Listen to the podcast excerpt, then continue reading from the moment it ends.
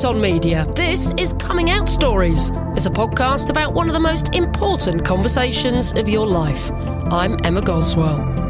Well, you're now going to hear from Divina De Campo. Yep, star of The Voice and the runner up from the first ever RuPaul's Drag Race UK. The only drag queen I know who can sing in four octaves. You know what? They can introduce themselves.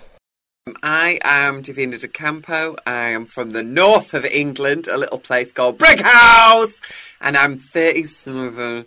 And today I'm getting filler for the first time. You're joking. You're No. seriously doing that today? Yeah. How come you're allowed to have filler, but you're not allowed to have your eyebrows done? That well, doesn't make any sense you me. see, I'm actually going to a medical practitioner instead of a beautician. So it's not Tracy who's had two weeks training in, you know, a polytechnic. It's somebody who's had six years training. You don't need it anyway, darling. You don't need it. It's just in my tear troughs, you know. I just want to look a little less tired all the time. Oh, God. Right, well, let's crack on with your coming out story then. So, for people who don't know, how would you say you identified, Divina? Um, I am non-binary. That's how I identify. So I, I don't see myself as a man or a woman. It's like that doesn't make any sense to me, and it never really did.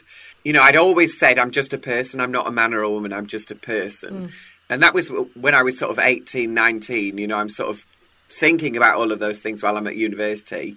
But there wasn't quite the language. Not as many people had had the language to articulate that. Whereas now it's much more common. You know, people are much more able to describe what their lived experience is.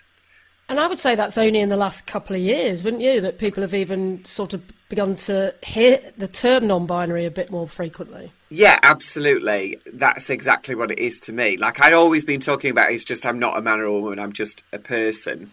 Um, and it really is only in the last couple of years where that terminology has become available to the wider public anyway. You know, so that people can go, oh, so it's not A or B, it's something else.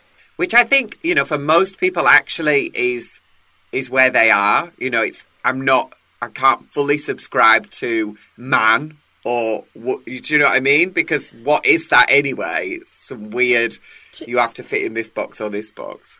But do you think being non binary is very different to being gender fluid? Because would you say gender fluid is more, you know, some days you might identify as masculine and other days you might identify as feminine, as well? Whereas do you feel like you're pretty much slap bang in the middle? Yeah, that's what it is to me. That you sort of shift if you're gender fluid, you're shifting between the binary. Whereas as a non-binary person, that doesn't the binary just doesn't really Yeah. apply. that's my understanding of it. But then when you do drag, do you feel like you're more, more identifying with the female side of you?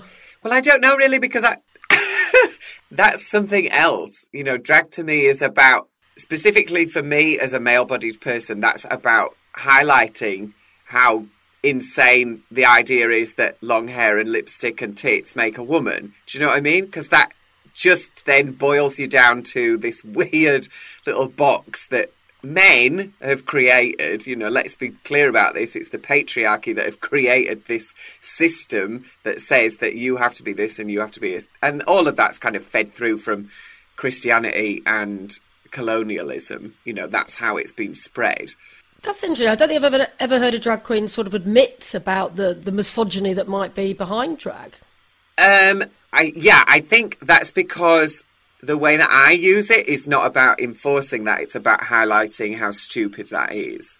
You know, because that's not what I see a woman as. Like a woman is not tits and hair and lipstick. That doesn't make any sense to me. And so that's how I approach it. I think, you know, there's an argument with Panto that in some ways it is enforcing that, but I mean, I don't see it that way because it is saying this is not what being a woman is. You know, you can't just say a dress and hair and makeup makes a woman, you know? The way I'm approaching it is from the other end, not reinforcing it Yeah. and going, this is what a woman should be. This is me saying, this is not what a woman is. This is a fallacy, you know? Let's rewind a bit and go back Yeah. to um, little Divina when you were growing up, because I think it's fair to say, isn't it, little, little Divina? When you're growing up, you get all these stereotypes sort of enforced on you, don't you? You tend to. I mean, I remember my own mother trying to get me to wear a skirt once a week because she said that's what girls wear. You know. God, well, there was a big row over that. But I mean, was there similar things going on in your household? Was that were they trying to push the binary on you in some way, or Um, my my dad more than my mum, which is weird because when I came out, she did not react well. But when I was little, like that was absolutely not an issue. We had a dressing up box, and like my favourite thing in the dressing up box was a leopard print. It was this leopard print chenille velour dress, and it had a gold trim round the neck and then I think it had a split in it, you know. I think it had a split. So it had like gold it was a sleeveless dress with gold trim. I mean tacky as hell. So tacky. But that was my what? favourite dress. Yeah, absolutely foul. But I loved it. I thought it was, you know, this is it. Yes, I love my life. I'd always been dressing up anyway as a kid and that hadn't been a big deal. But then I remember once we had a playroom I mean, we were so middle class, crikey. Who has a bloody playroom? So I remember putting all these dresses on and then going in and feeling like, oh, look, I got all these silly clothes on. And my dad's face was, he was just like incandescent. And mum just went, oh, very nice. And dad just sat there and was like seething. And that was the, I think the first time that I remember, you know, thinking, oh, there's something wrong doing this. You know, dad doesn't like it, but I don't know why. My experience of my father is that he's very much that generation of men where they weren't taught how to talk about their feelings or talk or express emotion in any other way than anger. Mm. how old would you have been then? Then I think I was about four, five. I was really little. And then the older you got, I guess, um, are you getting any attitude in the playground for not conforming to sort of gender binaries? Yeah, not conforming was definitely a thing. For me, it wasn't such a thing at junior school. That was the thing. Like junior school, that just didn't didn't seem to factor into people's heads. So, you know, junior school for me actually was a really happy time. I felt well supported in school. You know, there were the naughty kids there, but somehow they didn't seem to have that much of an impact on me or my thinking or any of that stuff. So every time at school, I was singing in it, in the choir. I was in the you know the little school show. I was learning violin. I was going to ballet class. So you know I was just dancing around like a fruit loop any moment I could get. That's why I was kind of confused when my mum was so.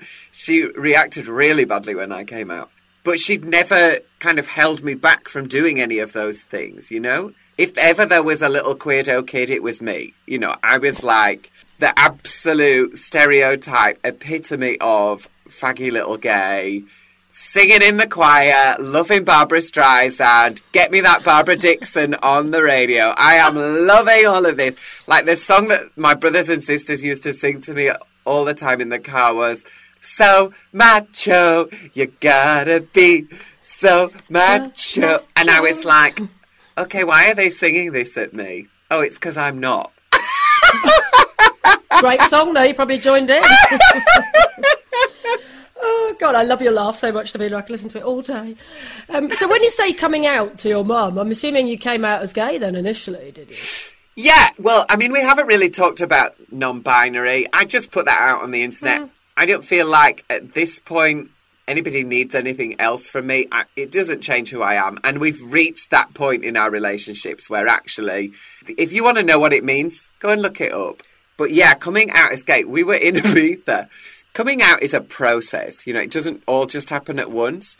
So from high school, that's when, you know, I started to become really aware that I was different to everybody else and there was something else going on for me that maybe wasn't going on for everybody else. I had loads of girlfriends though. Like I had so many girlfriends. I had like 30 different girls that I'd gone out with, maybe 40. Like I really went out with. Were you touching them? Uh, one or two. Yeah, kissing. absolutely. Like, yeah. yeah. yeah, loads of kissing. Oh my God, oh. kissing all over the place. Give me a kiss. absolutely. But I mean, you're saying touching. I mean, there was some touching. Um, yeah. That's all right. You don't have to tell me your intimate sexual past, Amina. I mean, I'm nosy, but not that nosy. Well, I'm quite nosy. oh god yeah so some of that definitely happened but even even when i'd had girlfriends i was saying like oh i think maybe i'm gay to different people in my friend circle so like year seven and eight i sort of said maybe i'm gay i don't know maybe i am but i mean i was so gay like i was practically skipping to school that's how gay i was i think like year 10 was when I properly came out to like my then friend circle, and then it was like just common knowledge. You know, everybody just knew, oh, he's the gay one, which I mean, everybody had known anyway. I'd been getting called batty boy and faggot and queer and all of that stuff from day one of high school. Really? Oh yeah. Well, that yeah. must have hurt. That must have hurt, though, right? Oh yeah, like that's what I mean. Like junior school, it just wasn't a thing, and then I got mm. to high school, and suddenly, like, you're the one to pick on. So high school was really difficult, and because of Section Twenty Eight, which you know, when I was on Drag Race, I talked about that. It just meant that teachers didn't feel comfortable or able to to combat it. You know, hmm. so even though they knew that it was bullying and they knew that it was wrong, their hands were kind of tied because if they said, "Look, you can't bully him because he's gay," then they're saying that's equal to straight relationship, which the legislation specifically said that they could not do. So, you know, the homophobic teachers, which of course there are always homophobic teachers as well as supportive teachers, it gave them a free pass. And then the teachers who were supportive, it meant that they would really struggle. It just tied their hands and meant that they couldn't really do anything. So my way of dealing with that was like at high school, I would, I'd put up with it for so long and then I'd get to like three, four months, and then I'd just kick the shit out of somebody. You know, I would just go like, Rah! and smash somebody's head in. And you literally had to fight them. Yeah, yeah, yeah. But it, like, it would just be the red mist would descend. I'd just go for somebody and smack them, and And did you get in trouble for that then, or did it offer you some protection afterwards? it offered me protection afterwards for definite. Like, this is not me saying this is how you should deal with it. It's not a healthy way to deal with. No. don't don't go around punching people. Um, but I think with the culture and how things were at the time, it was one of the only ways that really was left to me to deal with it. But after I'd done that, whether it was lower school or upper school, I would go to the office and I would say, "Look, I've just done this. Um, I think they were a year nine or a year ten. I'm really sorry." You know, most of the time they would say, "Look, you can't do this. You know, you can't do this. It's not acceptable." But unless someone comes and complains about it, there's nothing we can do. Fair enough. God. So yes, so tough school times then. But um, you you were mentioning that you were in Ibiza. Was this about when you were about to tell your parents? Was it in Ibiza? Yeah. So well, Yeah. so mum and dad, mum and dad at this point have broken up. We're on holiday with mum in Ibiza in I don't know where it was because I worked in Ibiza for two years. You know, when I was like in my twenties, I don't know where this hotel was. I worked all over the island and I still have no idea where it was. I mean, really, it could have been Clacton and I just didn't know. So I think it was Ibiza. And my mum was having a go at me because I'd been out all day with these people that I'd met on a holiday, you know, just being a teenager, you know, ignore your family and go and hang around with other people who you don't really know.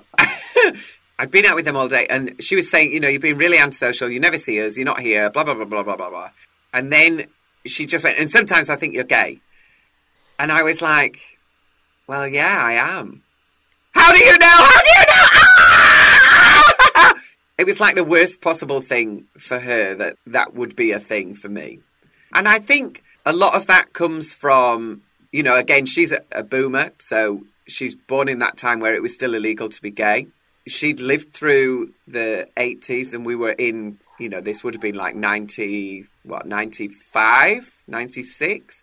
So mm-hmm. you'd had the 80s where people were literally getting gay bashed, you know, and she's fully aware of what's going on. And then you've got the AIDS crisis and the way people had been stigmatized because of that.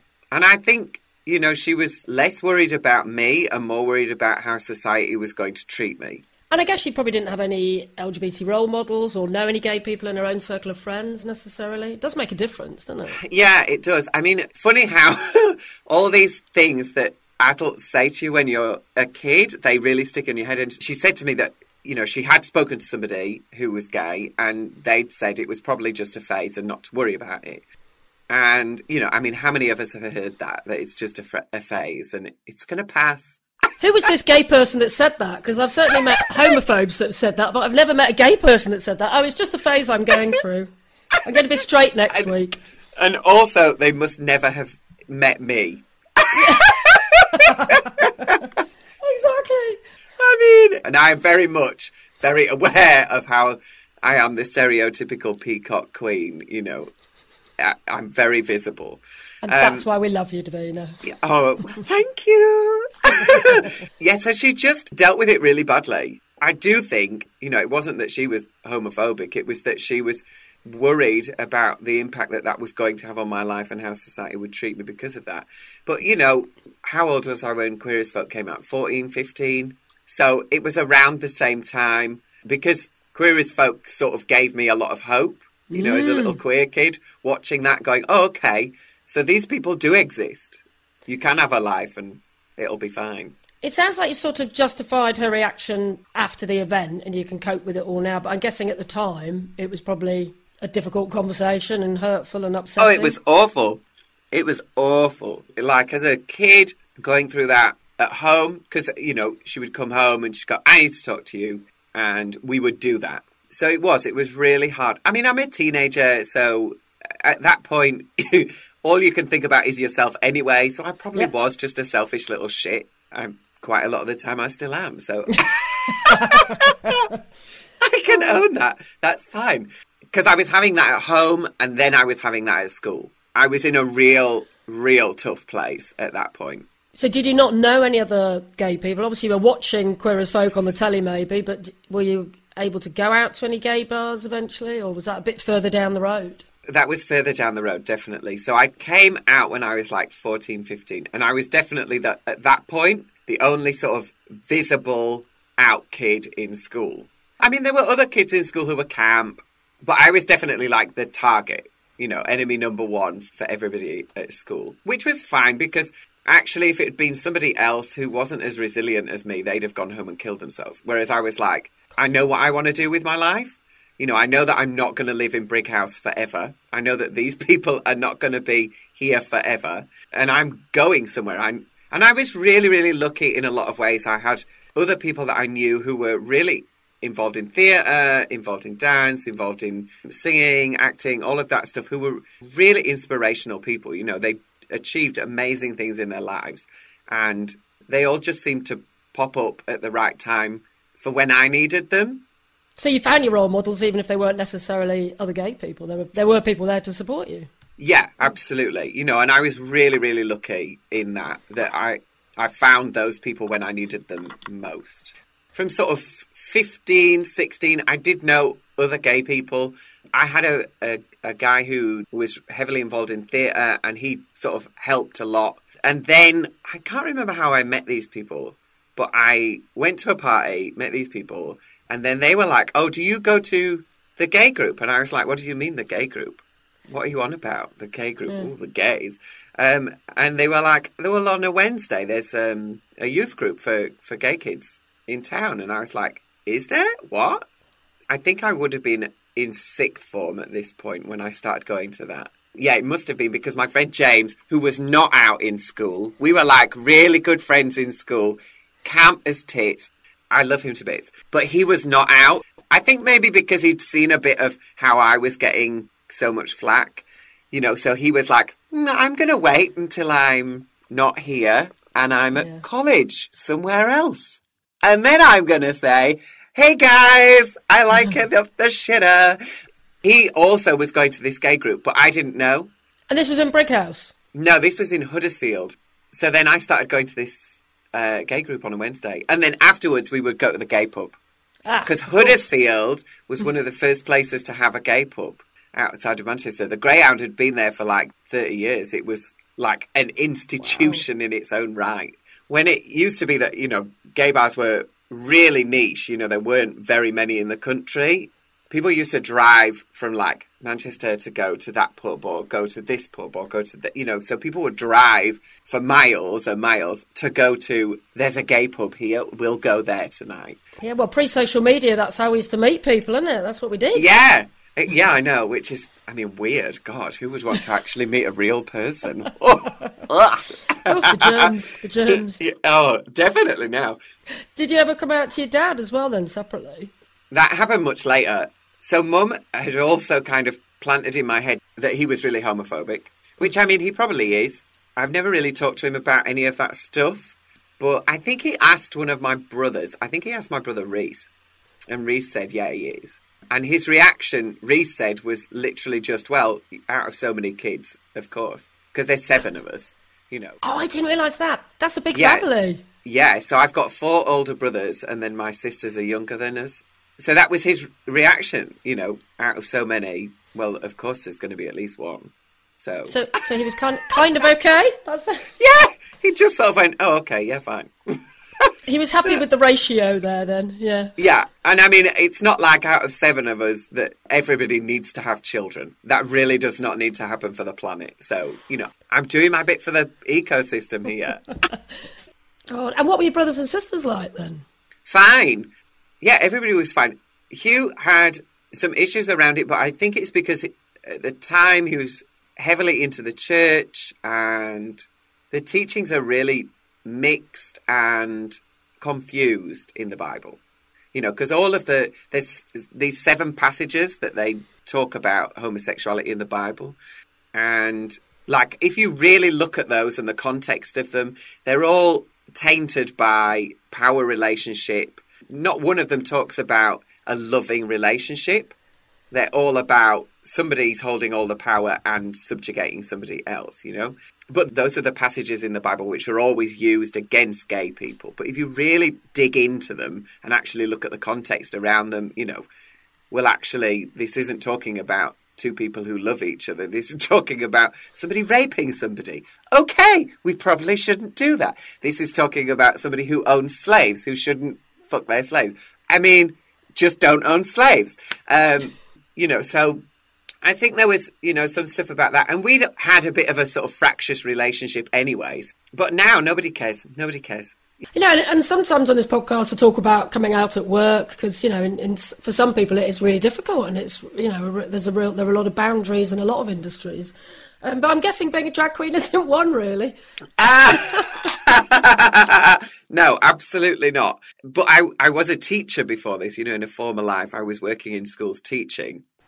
I think as a gay person in a school, you have to be a bit more careful than a, a straight person because it's so easy for somebody's parent to get the wrong end of the stick and then suddenly you're a paedophile and you're sacked and you're under investigation, all of that stuff. So I was very careful about talking about that stuff in school and I would approach it in different ways. So, like, you know, one example was we had a, a student teacher. I was talking to them and they were talking about something and they went, Oh, that's so gay. And I was oh, like, you know, when you feel the rage, the Yep. absolute rage. And I was like, ha ha, okay, bye. So instead of me doing that, I spoke to the the head of PE instead, and I said, "Look, I'm not being the Rainbow Ranger here, but I think there's an opportunity here for you to have a conversation with this person so that they don't use damaging language." God, what exactly? Normally you have a battle with kids doing that sort of crap, don't you? You shouldn't expect the teachers to be doing it as well. Yeah, exactly. And that, you know, the thing is, there's certain words that people use and they just don't think about the connotations of it. In certain instances, I'm a bit more forgiving about stuff like that because it's not your experience, so you didn't educate yourself about it, so you don't understand the ramifications of using language in that way. But that isn't a free pass for carrying on to do that, you know. So once you're made aware of that, actually, you need to you need to be aware of it and alter your language. So w- when you were a teacher, did you have? Um, you must have had LGBT students who you could probably spot and maybe see were struggling. Were you able to advise them, or was it just a bit difficult? Really? Yeah, absolutely. I mean, if kids come and talk to you, it doesn't matter whether they're LGBT or whatever, you know. I think teenage years are just incredibly difficult for everybody. And then you add on you're different because of X, Y, Z, P, you know, whatever it is, it makes it even more difficult. You know, most of the kids are fully aware of what's going on with me. They absolutely know.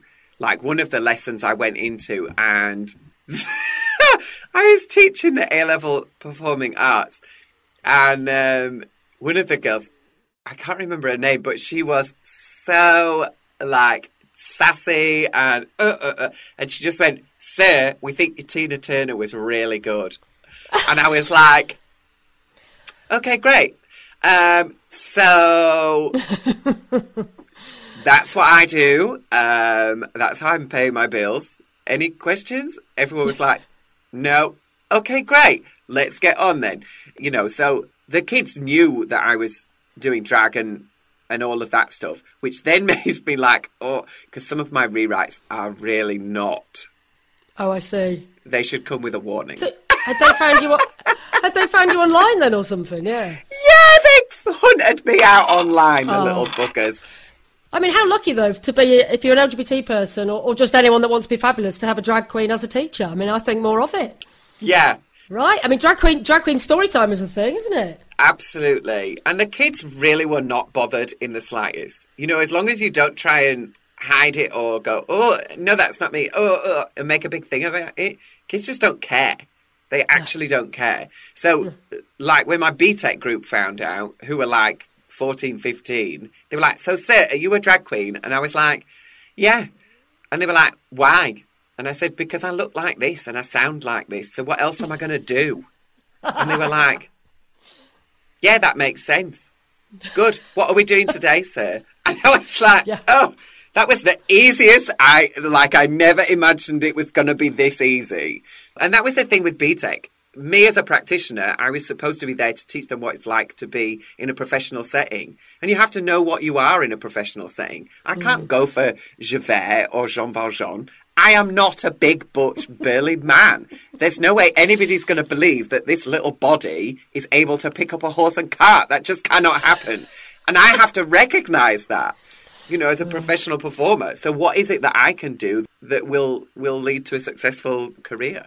Well, I think you would have been a very inspiring teacher. So I, I generally t- tend to end by asking people what you know what they would advise to people that hadn't come out yet. They don't have to be young people, just anyone that's not as far on their journey and has sort mm. of accepted who they are fully and come out to the world. What what advice would you give? Oh, when you're ready, everybody else is ready.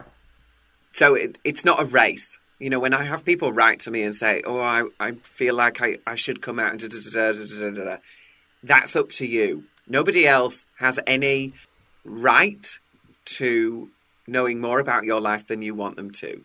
I saw this thing. Munroe Bergdorf had kind of articulated this in a way which I, I hadn't really thought about. So she she was talking about on social media if she blocks you, all she's doing is she is saying, You do not have any right to have access to me.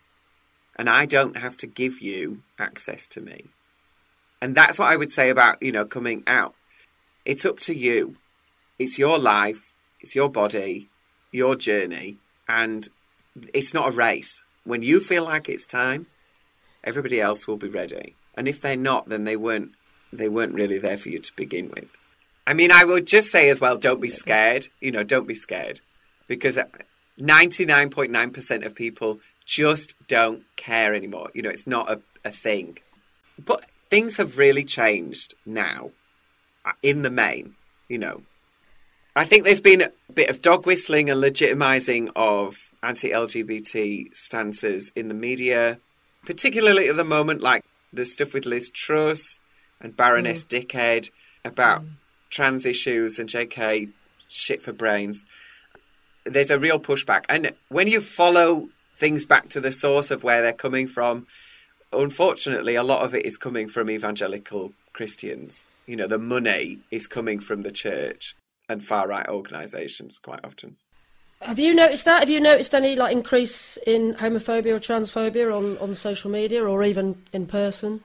So I haven't experienced any trolling you know that I've had it once where people came onto my live feed and trolled me, but I did a thing for Bitesize for parents, like it says very clearly, a guide to surviving lockdown and supporting your LGBT kids for parents. Parents, you know, it says yep. parents with an exclamation mark at the beginning. Parents, a guide to, and the.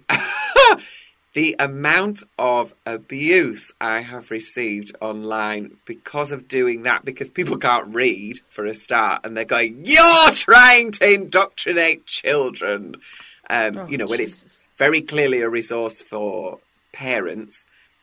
I feel a bit like, you know, three, four years ago, there would have been less of that. But there has definitely been a shift in the last three, four years to legitimizing those views again. You know. Yeah, just goes to show, even though we couldn't march the streets this year, there's always a need for pride, right? Always. There is still a lot of work to be done. And just because people, you know, we're really lucky we live in Manchester, it's a very open and accepting city. But in the outskirts of Manchester, in Greater Manchester, that is not necessarily the case. You know, there's plenty of little towns where, which are really still very homophobic. Can I just ask you before you go? It just suddenly struck me. Do you ever get recognised when you're uh, not in drag? Do people just go, "Oh, you look like Divina De Campo," or can you just like be completely incognito because you haven't got the big red hair or the big frocks or? No, all the time now. All the time now. Yeah, which Yeah. is really embarrassing when you're in Aldi looking at the electric generating hamster wheel. Uh, and people are going, "Why is she buying that?" Oh my god, it's Divina De Campo. Oh my god. yes, it does happen a lot now, which is weird, but you know, nice. And you know what? I've never even realised until about half an hour ago when I went online. You've got your own shop. She's got products. Oh, of course. Yeah. You've got posters. You've got enamel badges. You've got it all going on. Oh yeah. I mean, all of that is in America, and I'm just now having things here in the UK as well. So it's you're not having to wait three weeks to get stuff. Well, I'm so glad. Fab. And when can we next see you? Maybe uh, on our telly box or doing something in public. I've got various bits and pieces coming up, so I know that there's like a Vox Pops thing that I did, um, but I don't know when that's out.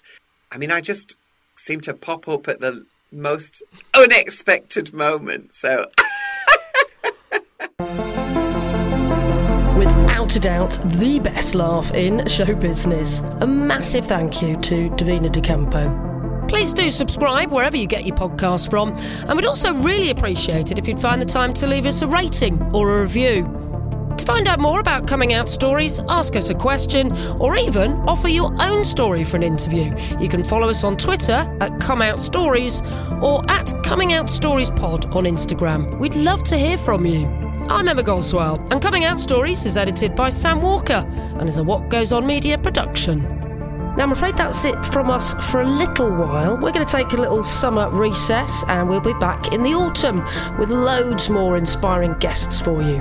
In the meantime, please do listen back to our many, many episodes and please rate us and give us a review too. It would mean so much.